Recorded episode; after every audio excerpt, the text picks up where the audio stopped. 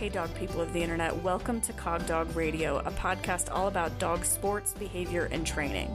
I'm your host, Sarah Stremming of the Cognitive Canine, and I can't wait to share my behavior cases, training revelations, and general geekery with you. Let's get started.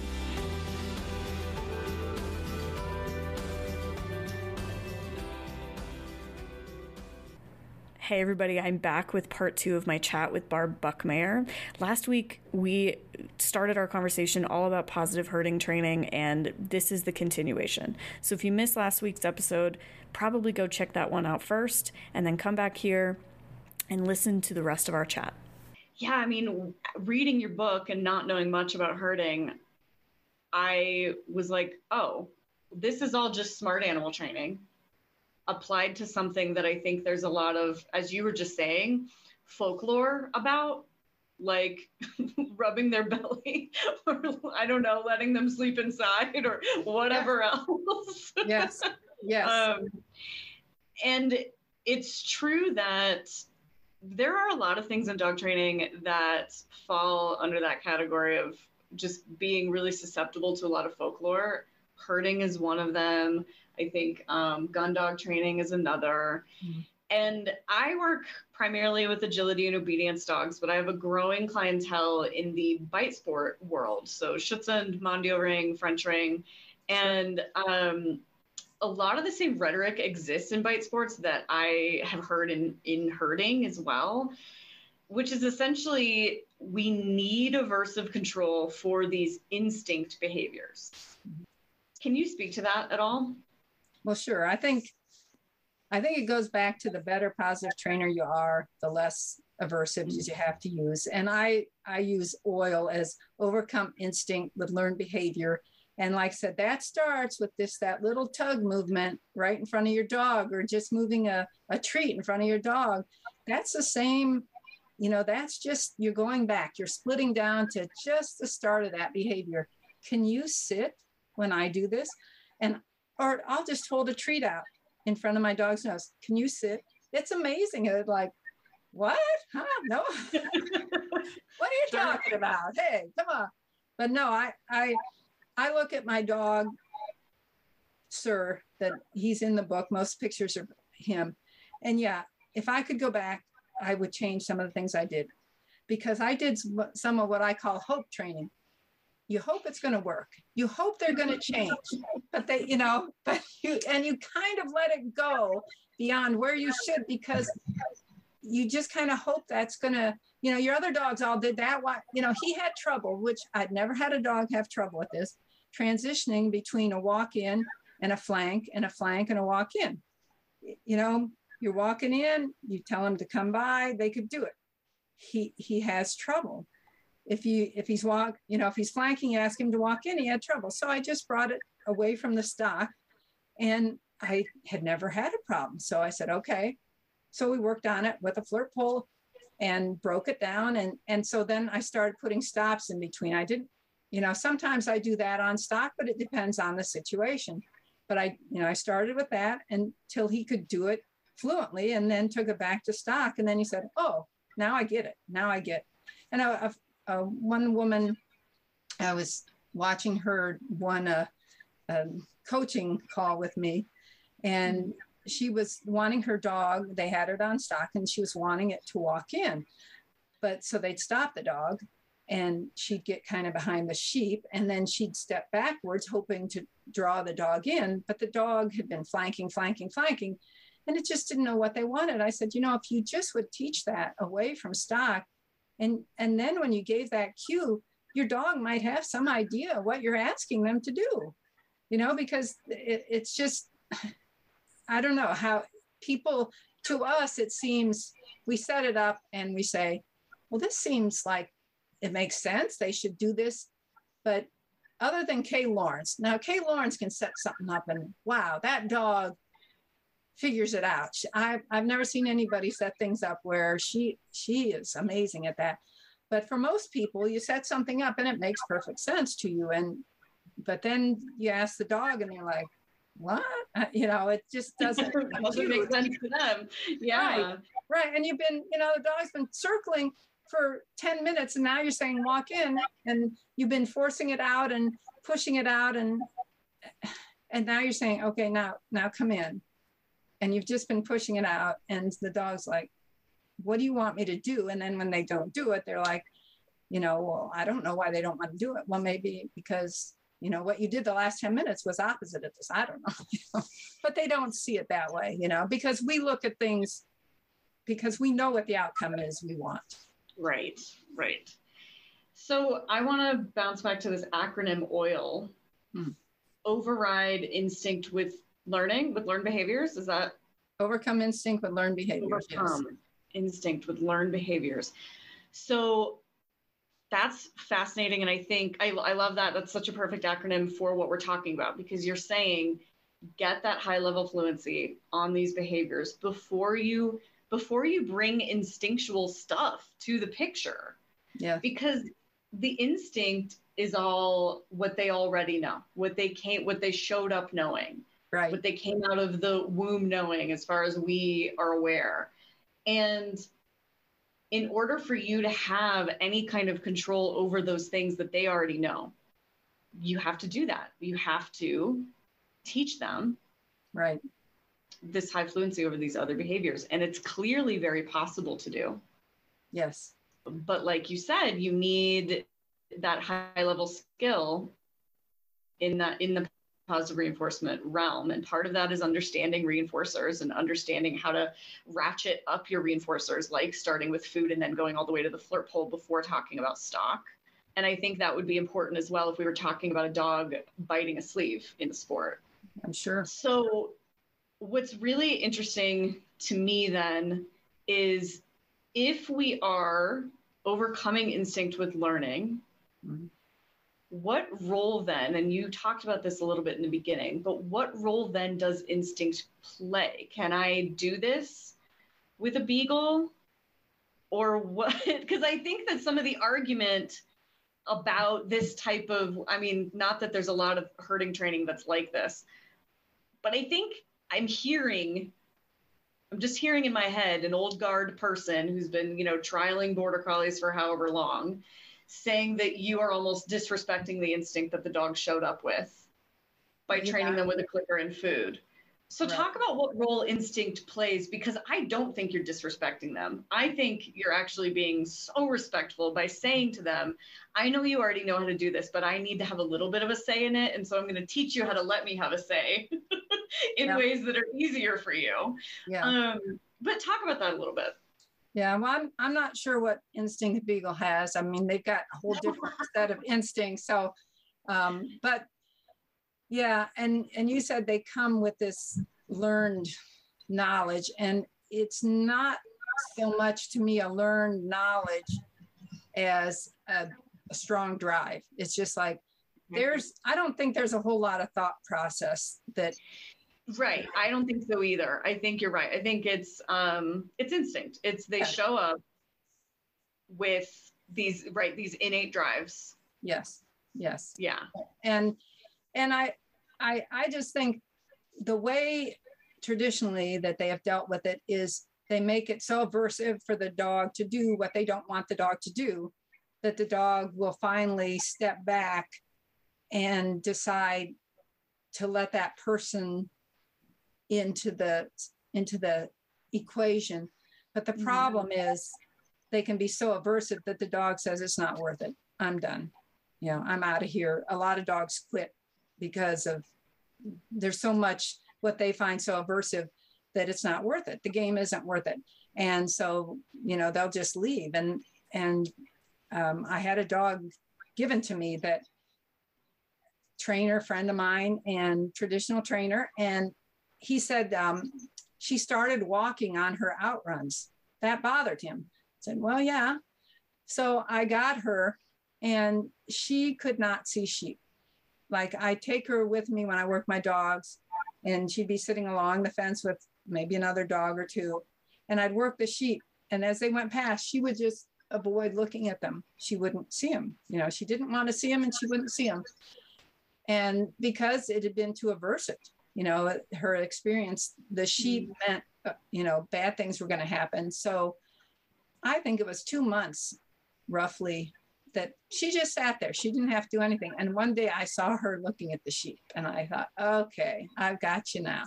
And so then I just let her come out and move them around, do what she want and, and not, you know, get on her.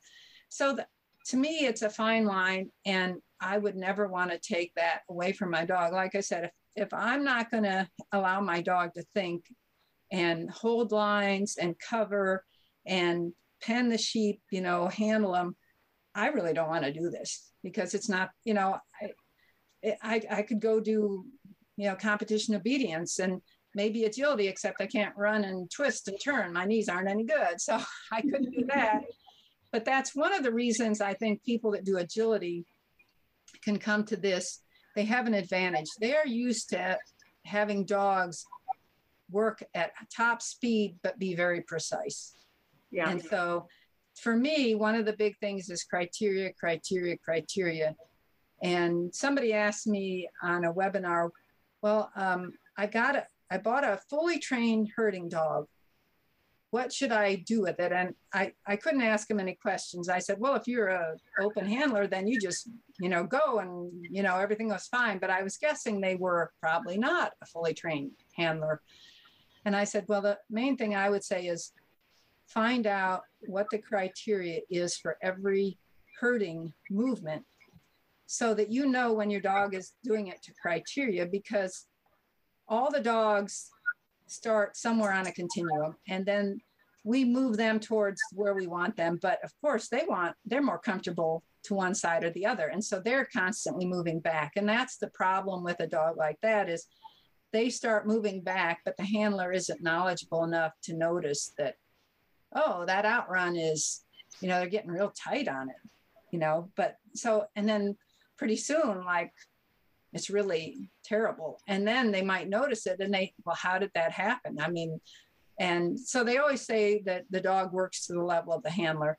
But, and I think it's because the handler isn't I mean, there's so much going on. That's the big thing. I mean, it's like a three ring circus. The sheep are moving, the dog's moving. A lot of times you're moving. So it's very difficult to keep track of everything. But if you don't know and what the dog's supposed to be doing, you know, then it makes it, I mean, they're, they're just going to, you know, kind of shift on you a little bit and slowly or quickly, depending on the dog, and you you've got problems. So it's, um, you know, the instinct to me, I think I've seen some amazing dogs and a lot of the trials now, to me, are I, I think they should call them handler trials instead of dog trials because it sounds like you're in a, a tropical forest with all the whistling going on. And, you know, you should be able, and I know at a trial, you're, you know, you're getting points off if you go offline, but, you know, and I'm sure a lot of them could do it, but you should be able to send a dog from your feet and just give them the cue to go fetch the stock and not say anything until the dog brings those stock back to your feet. And you shouldn't have to tell them every step to make. And people get into that because they're capable of it, these handlers. And, you know, they don't want to lose a point here, a point there. And, but then they find that some dogs are very, they call them biddable. They will accept that much control. Other dogs aren't mm-hmm. so much. And then, of course, you got the whole range of, you know, pushy or dogs, you know, that want to push and sticky dogs that want to not push and don't like to come into their stock. And I mean, there's just a whole gamut. But I guess the main thing is I love to see a good dog work, and I will do nothing to take away that instinct from that dog because, like I said, there's no way I can read stock like they can read stock. I was at a trial, we had to shed off, which was separate two sheep from four. And mm-hmm. I happened to have three sheep that were like woolly and one that was shorn. So I knew they weren't from the same flock. So I knew they didn't want to stay together. And unfortunately, when I shed, the way it worked out, I got a shorn and a woolly. So they didn't have any affinity for each other. And so then you were supposed to pen those two. And so I ran backwards towards the pen. And all I said to my dog was in, which meant bring them, bring them to me and they split and they went just opposite directions. And the man I'd worked with for years was up watching and a friend of mine was there and he said, Oh, oh, that's problems. And the man I'd worked with said, I've never seen this dog lose stock after she shed him. I didn't say anything to her because honestly, I had no clue how to tell her to deal with that. And she yeah. went and she covered one, covered the other one, brought him up, and and one came up and came into the right in the mouth of the pen, and I just waited, and then finally the other one came up. They got together and we got him pen. But there, there's no way. I mean, and and these guys that do it for a living in Scotland and that they send dogs out of sight. They might not see them for half an hour. You're not going to tell that mm-hmm. dog what to do. I'm not saying I'm anywhere near the handler like that. And my dogs, I've never sent them like that. I don't have a place like that. But I do think you can teach the basics and and start building a dog and allow them that ability to make those decisions and that I think are a lot of the inherent reinforcement that they find from working. I, I, think if you take everything away from the dog and make them into a mechanical dog, take away their um, instinct, allow them not, you know, don't allow them to use it, that I don't know how much fun that would be for the dog anymore. You know, I really, I don't. I mean, I think they probably would work. I've seen mechanical dogs, but it, it's not that much fun. And you get some tough sheep or tough cattle, you can't. You, you can't tell the dog because you're not smart enough. I mean, you can't tell them fast enough. If I had told my dog one flank, it would have been wrong because by the time I could have read it, the other one sheep would have been gone. And it's just, to me, it's almost like amazing to watch them work. And, and that's kind of my inspiration and to see them figure things out. Um, but no, I think you definitely can do it. And I said, you move that cookie or you move that, that tug and and you can control it. Um, and you're just going to build that you know and you're not going to have to use those aversives to make them back off enough where they say okay i'll let you in because you know otherwise you might you know smack the stick you know in front of me or whack me or yell at me or whatever it is. So uh, it's just i would not do this if i thought i was taking the instinct and the use of the instinct and control away from my dog I just wouldn't. It wouldn't be any fun. And you also wouldn't be interested in doing it with a dog that didn't have the instinct. Personally, like, I wouldn't. I wouldn't. Yeah. I see, you know, I don't, I would like to see some people do this with dogs that don't have instinct because I think, you know, most of it could be taught. And I think a lot of the, you know, at lower levels, you could do herding and even at higher levels if you're a good enough handler because now you have to read the stock. You have to read the pool. The pool is where the sheep want to go or the animals mm-hmm. want to go because they feel safe. Well, if that's off to the side, your dog's got to be over there. Well, the dogs read that. If your dog doesn't have that instinct, you have to read it and you have to tell the dog, okay, move here, a little farther here. And you have to read the stock. So it puts so much more pressure on you you can still do it. The dog can herd and, and be very useful. And it's it's a double-edged sword. It makes it easier to train the dog because they're not worried about stock getting away. So right. hey, we don't have to worry about so much about the instinct. But the problem is then, you know, you get a more mechanical dog. You have a dog with instinct. Oh, that's great. But then you've got to, you know, train so that you can control that, you know, instinct and override it at times. So it's it's you know, it's kind of there's no perfect dog that you can just say, oh, well, you know, they have instinct, but they turn it off and on. No, they either have it or don't. And, you know, the end result, you come out with a different type of, I call one obedience around livestock, and the other I call herding. And there's nothing wrong. I, think you have a high energy dog, you want to give it something to do. I think it'd be fun, you know, something uh, they can, yeah. you know, spend time. That, and I saw this woman had a video of a Sheltie and she was working with a flirt pole. And you know, they're herding breed, but this dog, when she'd flank, she just kind of toot, toot, toot, you know, just kind of trotting around, yeah, yeah. you know, real nice.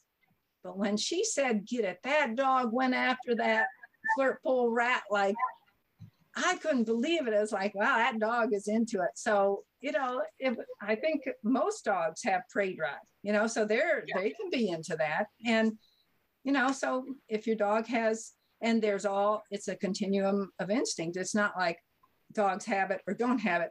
Yeah, some have more and some have a little different. Some want to bring stock to you, some want to heel, some like to drive, some don't like to drive. So, you know, and then you have dogs that, you know, have other instincts. So, uh, you know, like a beagle, you know, but I think you really need a dog that likes movement because this is, you know, it's more like agility. There's a lot of movement. And if you had a dog that's a low energy dog, it's like, eh, you know, it's a lot of work. Yeah, they don't want to. they no. don't want to work that hard.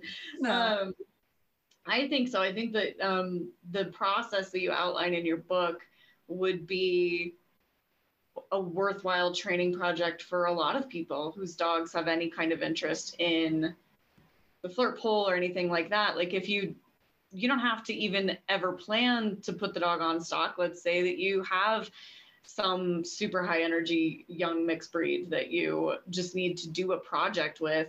Yes. Um, it's an active, fun project. Yes. And I'm always looking for more things like that because I think it's just so healthy for dogs to be involved in active, fun projects.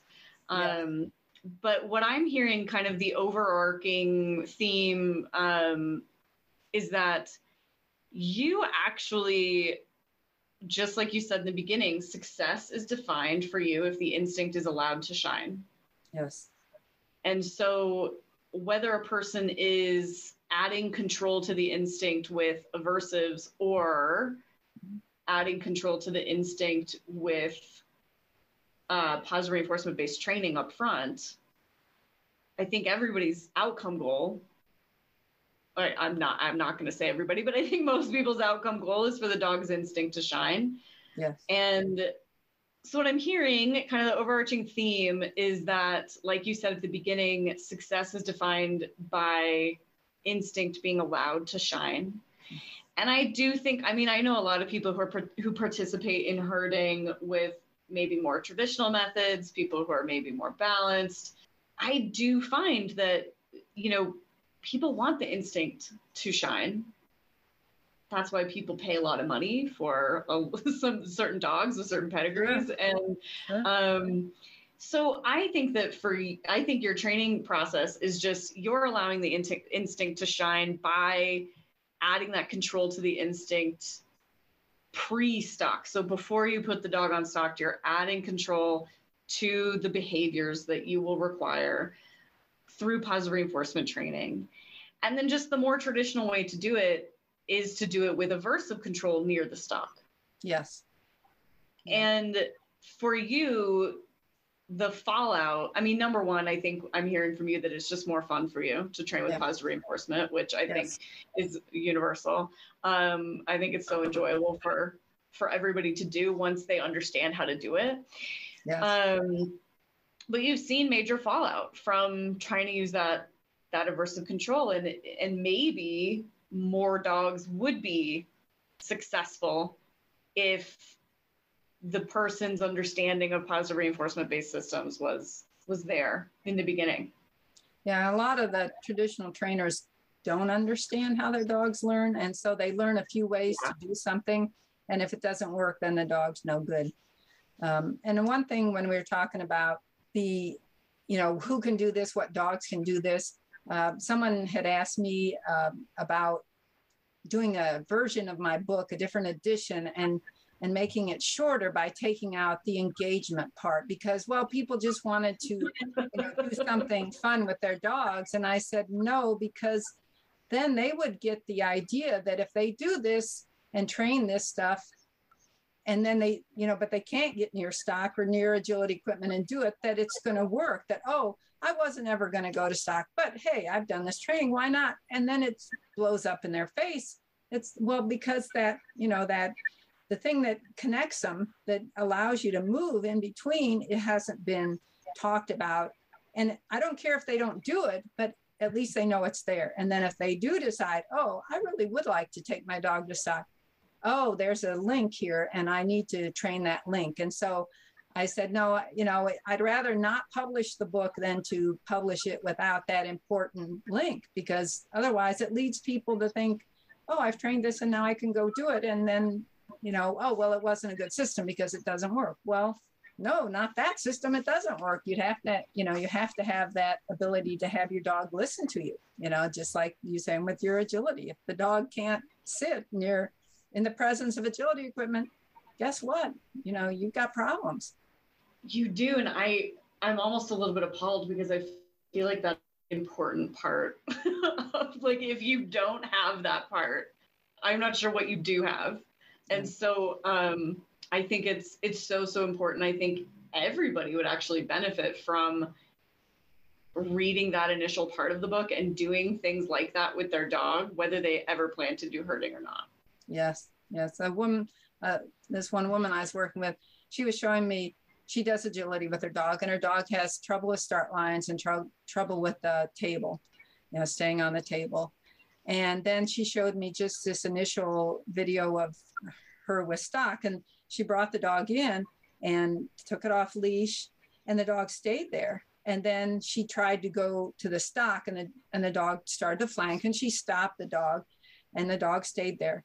And then she she went farther you know she was almost to the stock and the dog moved again and she stopped the dog and the dog stayed there.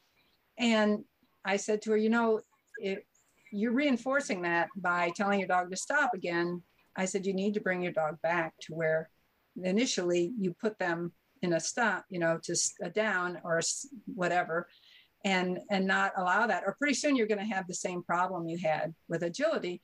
And I said, and the traditional trainer that you're working with is so amazed that your dog can stop. You ask them to around stop, that they're never going to tell you that. And I said, you know, another great thing would be to come early and work your dog outside of this, you know, the pen and get your dog listening. And then if someone else takes a lesson and the sheep start to move, you know, can your dog listen and or go, you know, near your house, find some stock across a fence and have your dog on leash or long line. So they're never going to go in that fence, but they can mm-hmm. see, they can smell. And, you know, but I said that traditional trainer's like, woohoo, this this dog can stop. You know, they're just nobody has that kind of control. And so they're happy, but they don't see that you know you're kind of already heading down a slippery slope because you know if you ask your dog to do something and they break you know that's you don't want to set that as a precedence you know that you're going to accept that all the time or you're going to be you know having problems down the road and and i can see how that and she said well when i go to agility um, you know i feel like i'm wasting their time if i'm not doing something. I said well you know you've got to do what's right for your dog. It's just that same thing. You can't you know you have to figure out how to make this work for you and your dog. And i know you're paying people and i understand. And yeah, I think people are much better than they used to be at standing up for their dog and realizing what needs to be done and saying, okay, I'll just, you know, this is what I need to do. And, but, you know, criteria is so, so important. And if you can get it in your mind, on, in my book, I try and say, before you start training, if you can give your criteria in one sentence, so you know what you're looking for because you if you don't know that if you can't do that what are you going to reinforce? What are you going to mark? I mean if, if you can't if you don't know what you want your dog to do how does your dog know what you want him to do? I absolutely right? No matter what your training project is i think it's so important that you are really clear in your mind about what it should look like. And then you're going to see it, as you were kind of mentioning, you're going to see them start down that slippery slope when you wouldn't necessarily see that. Right. If you if you aren't crystal clear about what you're looking for, you won't see it. And I think that that's um, it's a huge problem across dog sports, honestly, that I think um, separates really, really successful high level trainers from kind of everybody else is that a really successful high level trainer is going to notice yeah. the dog's criteria slipping much sooner yes. and going to intervene and do something about it much sooner. Yeah. But it's really difficult with uh with herding because i call it a three ring circus you know like i said so much is moving and that's why i really encourage people to video far enough back that they can see the sheep and see the dog because sometimes you'll think, well, why did that happen? Why did my dog do that? And then you'll go back and you can watch the sheep and say, oh, obviously that's why you know but right or your agility run and you're like why did my dog take that off course jump? And then you watch the video and you're like because i clearly sent my dog over that off course jump. Exactly you know and and there's you know and plus then you can even slow it down into slow motion. And you know it it's being doing high level agility doing herding are they're long journeys. They're not like something oh, I'm going to go do agility and I'm going to be up top of sport, you know, in two weeks. No, it's a journey. And, but you can get frustrated. And so if you can look back and see where you've been, you know, how far you've come, uh, to me, that's always, you know, it's just, it helps. I mean, it, it's easy to get frustrated and, you know, we all do. I mean, I, I just, but, you know, if you have video, a lot of times you can start seeing, well, maybe I could try this or that. And when I work with people, I ask them, well, they here, I have this problem. Well, okay, what do you see? What do you think you should do? And huh, honestly, most time they know. They if they would, you know, they they really can look at it and they can and figure it out. And so I like to do that because it once they start realizing that, then they can look at their own videos. They don't need me. And I tell people if you can't find a positive herding trainer, find any good positive trainer. They can look at this. It's just dog training. It's not rocket scientist. I'm not doing something, you know, totally foreign and alien. It's, you know, it's hopefully good dog training. And you could look at something I'm doing. And if someone said, well, you know, the dog's supposed to do this, but they're doing that. And you could say, well, I don't know, but how about this? And probably right. right. Right. And I think that's really important that you just said that this isn't this special alien thing. Like all of the rules of learning always apply. Yep. And I think when it comes to in- instinct sports um, or any instinct based activity, I think a lot of people do think that it's different than anything else that you might be training. And I think the only thing that might be different is that you do, you will eventually transfer that reinforcer to something that's less controllable for you but that just means that the training needs to be present up front before before you get there. Yes yes it's yeah. it's you know you just got and and the other thing is you know any stock you work is is so you know it's so interesting because you can send your dog in a little area and you know maybe 10 times they they come up and they're you know, the pool's to the left. And so they're over on the left. And one time you send them and they go over and they're coming on the right. And you're like, what? This, mm. you know, and then, but the sheep are coming straight to you. So obviously they've read something, you know, and, and so they're right. And, and that's the only way you really can tell if your dog is right is by how the stock responds to your dog. And so that's why it can be, you know, kind of difficult.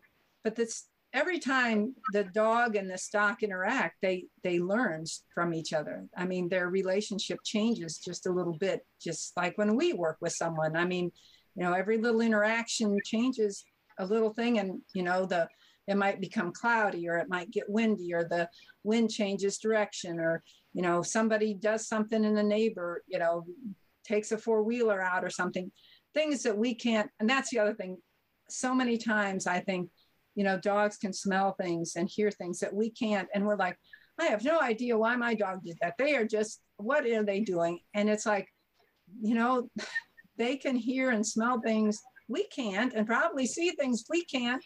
And yet you know we look at it through our lens and we don't understand. Well that's you know that's the way it is. But you have to realize that they are have these abilities that you don't. And like i said if you see your dog that's how you tell. If, if your dog's over there and the sheep are coming straight to you, your dog's right. If the dog's over there and the sheep are going across a way, you know, way you don't want them to go, then your dog's wrong. So, you know, it's all the interaction. And that's what's so difficult because not only do you have to read the stock and read your dog, you have to anticipate what the stock's going to do, and you're going to have anticipate how long it takes your dog to react.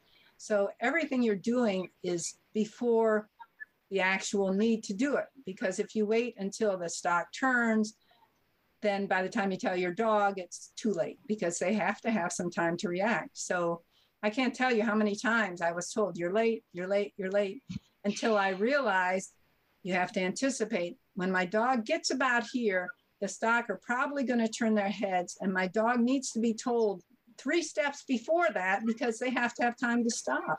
So it's really, um, you know, it's different than agility because agility, you know, the weave poles never move. Once they're there, they never move. And the tire swing doesn't, if you use it, it doesn't swing, which I think would really be amazing. I'd love to see that happen.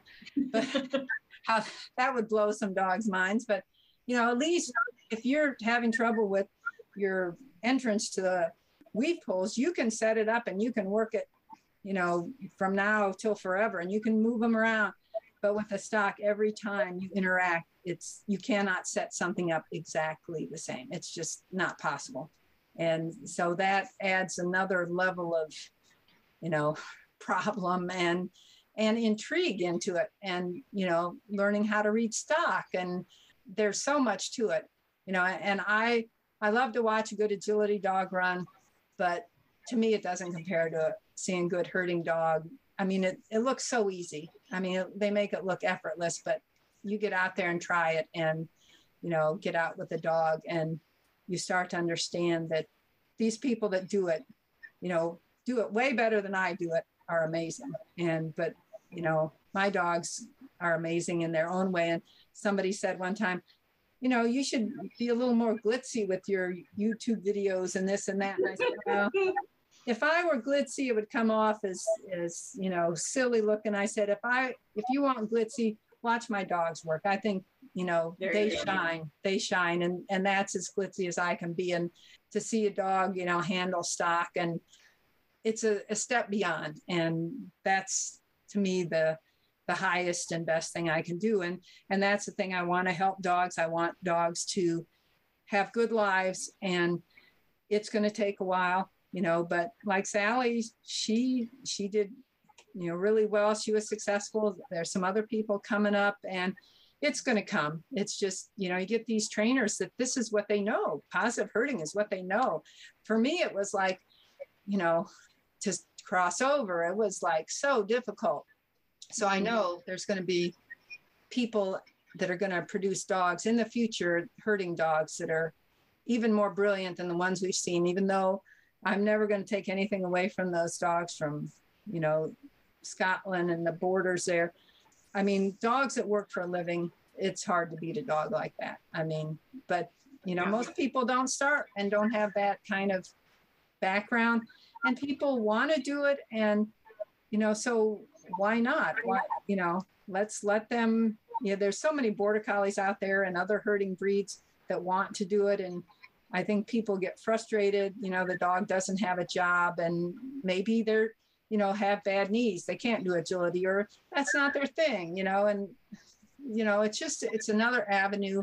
It's a place to start. And, you know, I don't think it's going to be, you know, my books are a starting point and I hope people will start with them and improve on them.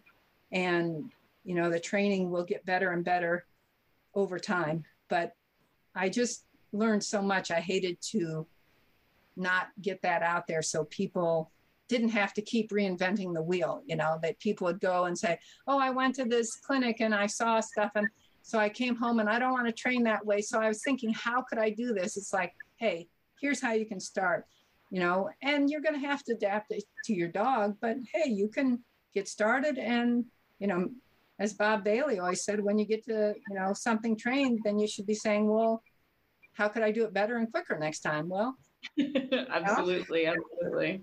So you know, it's it's a it's a journey for everybody, and but I think that a lot of people are into positive training much more than used to be, and um, there's no point in you know starting from ground zero again. Let's let's you know get a few steps up and see where we can go from there.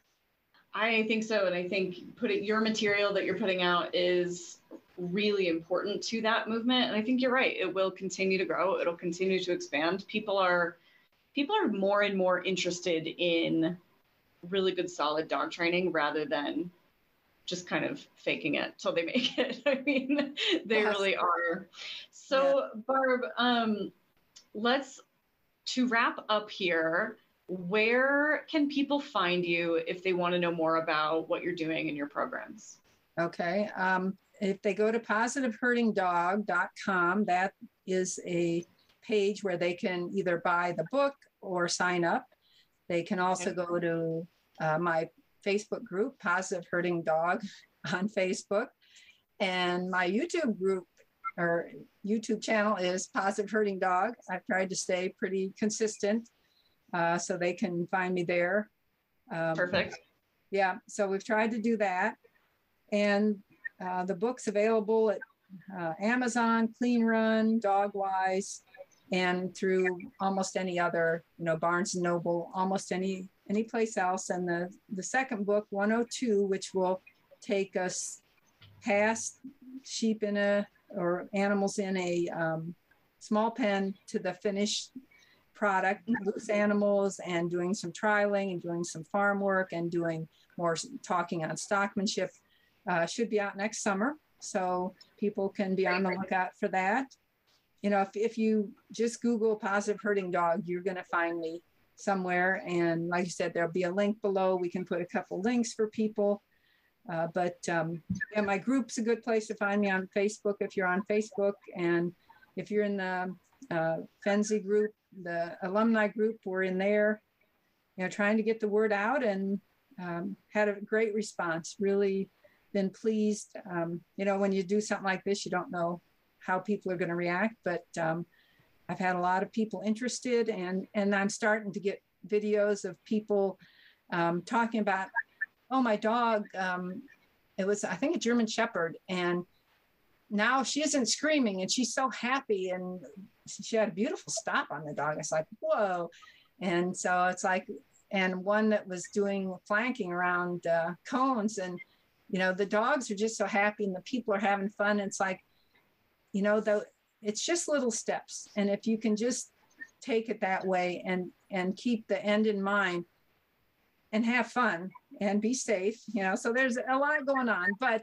i think that people will have a good time and like you said you can do stuff with your dog your high energy dog if it's a border collie or a lab that's a working lab and it's driving you crazy because it wants to do something and you know it's it's just something else that people can do. But I think what I want is to set it up so that if they want to go farther, they can go as far as they want. It's not like you're going to do this and oh, your dog never could really do herding. It's just something fun to do. No, if if you follow along and you know keep working at it, you can do herding. You can you know trial with your dog and and then it then it becomes up to you and and how far you know you can go. But it's it's not like i'm not trying to put out something that's a dead end and that you know yeah it's fun but you know that's it no it's it's really the beginning and and your dog will love it they will absolutely love it I can vouch for that. I think it's a really, really fun training program. Barb, thank you so much for all of your time. And we'll be sure to link all of that for everybody so that everybody can find you. And as you all just heard Barb say, she wants to see the videos of the dogs doing the thing and having a good time. So if you're going to do this training, go join that Facebook community and really share so that everybody can have more access to herding for their herding dogs. So thanks so much, Barb. Well, thank you. It's been great. And thank you for helping me spread the herd.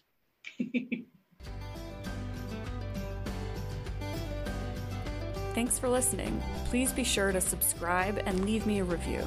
If you'd like to support this podcast, head over to patreon.com slash cogdogradio. You might even hear me answer your question on the show. For more content like the stuff you heard here, check out my online courses at cog-dog-classroom.teachable.com.